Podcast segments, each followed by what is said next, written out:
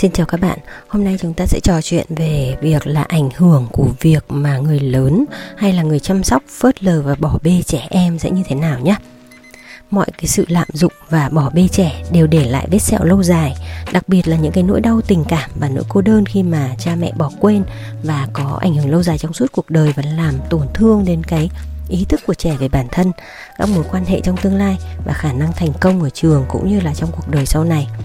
Vậy thì bị phớt lờ và bỏ bê có thể tạo ra những hệ quả như thế nào?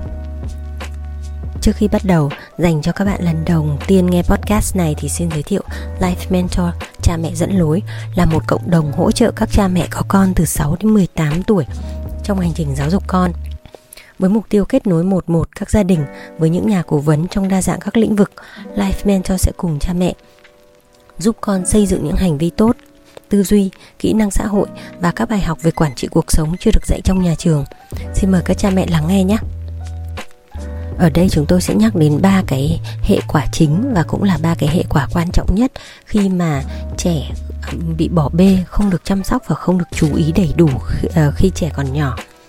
Thứ nhất là sẽ trẻ thiếu sự tin tưởng và khó khăn trong các mối quan hệ. Nếu như mà con không thể tin tưởng cha mẹ của mình thì con có thể tin tưởng ai được nữa từ đó con rất là khó để học cách tin tưởng mọi người hoặc là nhận ra ai là người đáng tin cậy. Điều này có thể dẫn đến khó duy trì mối quan hệ khi trưởng thành và nó cũng có thể dẫn đến các mối quan hệ không lành mạnh khi con lớn lên vì con không biết thế nào là một mối quan hệ tốt. Thứ hai, con dễ rơi vào cảm giác là mình bị vô giá trị nhiều lúc nếu mà lúc nhỏ con bị nói đi nói lại rất là nhiều lần rằng là con ngu ngốc hoặc là con không ngoan hoặc là ừ, không để ý đến con hoặc là con à, bị bỏ rơi xoay sở trong cái um, các cái mối cảm xúc của con một mình ấy thì rất khó để trẻ vượt qua được cái cảm xúc vô giá trị này. Tương tự với việc con bị phớt lờ hoặc là không được lắng nghe khi mà lớn lên ấy có những đứa trẻ bị bạo hành kiểu này thì có thể sẽ bỏ bê học hành hoặc là có những cái công việc thu nhập thấp bởi vì con không tin rằng là mình đáng giá. Thứ ba trẻ sẽ bị vướng phải việc là khó điều chỉnh cảm xúc. Trẻ em bị phớt lờ thường không có nơi để thể hiện cảm xúc một cách an toàn. Vì thế khi cảm xúc bị dồn nén con sẽ dễ dàng bộc phát theo cách mà không mong muốn. À, những bạn nhỏ như thế này thì khi trưởng thành thường bị tổn thương do phải vật lộn với sự lo lắng trầm cảm hoặc là sự tức giận mà không rõ nguyên nhân có thể là những bạn này sẽ tìm đến rượu hoặc ma túy hoặc các chất kích thích khác để giảm bớt cái cảm giác đau đớn. Vậy thì chúng ta cần nhận biết những cái hình thức mà bạo hành bỏ rơi trẻ như thế nào. Hành vi ngược đãi có rất là nhiều hình thức khác nhau nhưng mà mẫu số chung là đều ảnh hưởng về mặt tinh thần đối với mỗi đứa trẻ. Cho dù hành vi ngược đãi là một à, cái tát này hay là một lời nhận xét gay gắt này hay là sự im lặng này hay là phạt không cho ăn tối này thì kết quả cuối cùng đứa trẻ vẫn cảm thấy là không an toàn, không được chăm sóc và cảm thấy cô đơn. Có những dấu hiệu sau đây để cảnh báo, để cho thấy là đứa trẻ đang bị à, bỏ rơi. Thì đứa trẻ có thể sẽ, chúng ta sẽ thấy trẻ có thể như này nhé mặc quần áo không vừa vặn, bẩn thỉu hoặc là không phù hợp với thời tiết. Hoặc trẻ thường xuyên trong tình trạng vệ sinh kém, chưa tắm này, chưa chải tóc này, chưa gội đầu này, rồi có mùi cơ thể rất là đáng ừ, chú ý hoặc trẻ có bệnh tật và chấn thương thể chất mà mãi không được điều trị. Hoặc trẻ thường xuyên không được giám sát hoặc là bị bỏ mặc một mình mà um, hoặc được phép chơi trong những tình huống không an toàn có yếu tố nguy hiểm. Hoặc trẻ thường xuyên đi học muộn hoặc thường xuyên vắng mặt. Đó thì đó có thể là một trong những cái dấu hiệu mà thể hiện là trẻ đang bị bỏ rơi. Tuy nhiên tất khi mà trẻ có những dấu hiệu này thì không không có nghĩa là chắc chắn 100% là trẻ đang bị bị bỏ rơi nhé có rất là nhiều nguyên nhân khác nữa, nhưng mà đây là những cái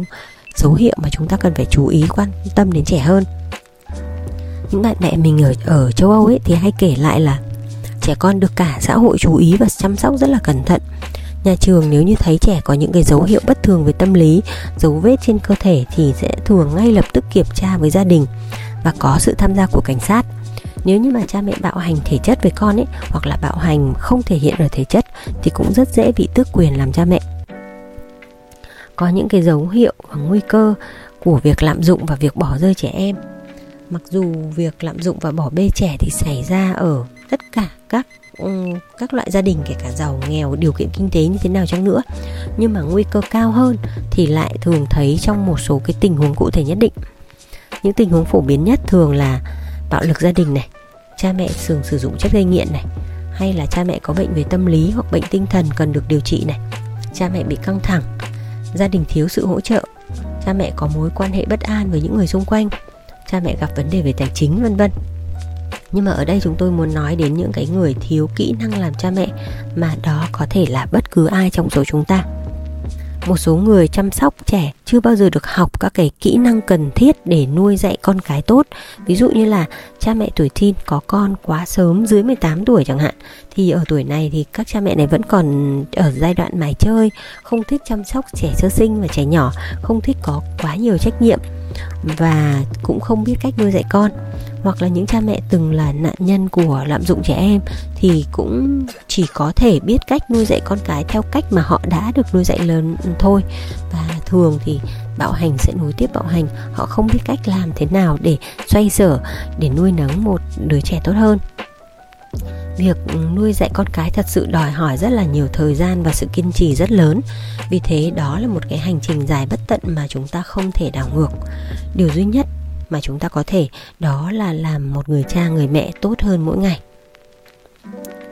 Xin cảm ơn các bạn đã lắng nghe Life Mentor trò chuyện. Hãy bấm like, share và gửi câu hỏi cho chúng tôi theo các kênh chính thức của Life Mentor ở bên dưới chữ ký nhé. Chúng tôi cũng có những cái khóa học và dịch vụ tư vấn để hỗ trợ cha mẹ trong việc dạy con tư duy, kỹ năng cũng như là dẫn dắt các con thuận lợi hơn trong quá trình phát triển bản thân. Xin chào và xin hẹn gặp lại.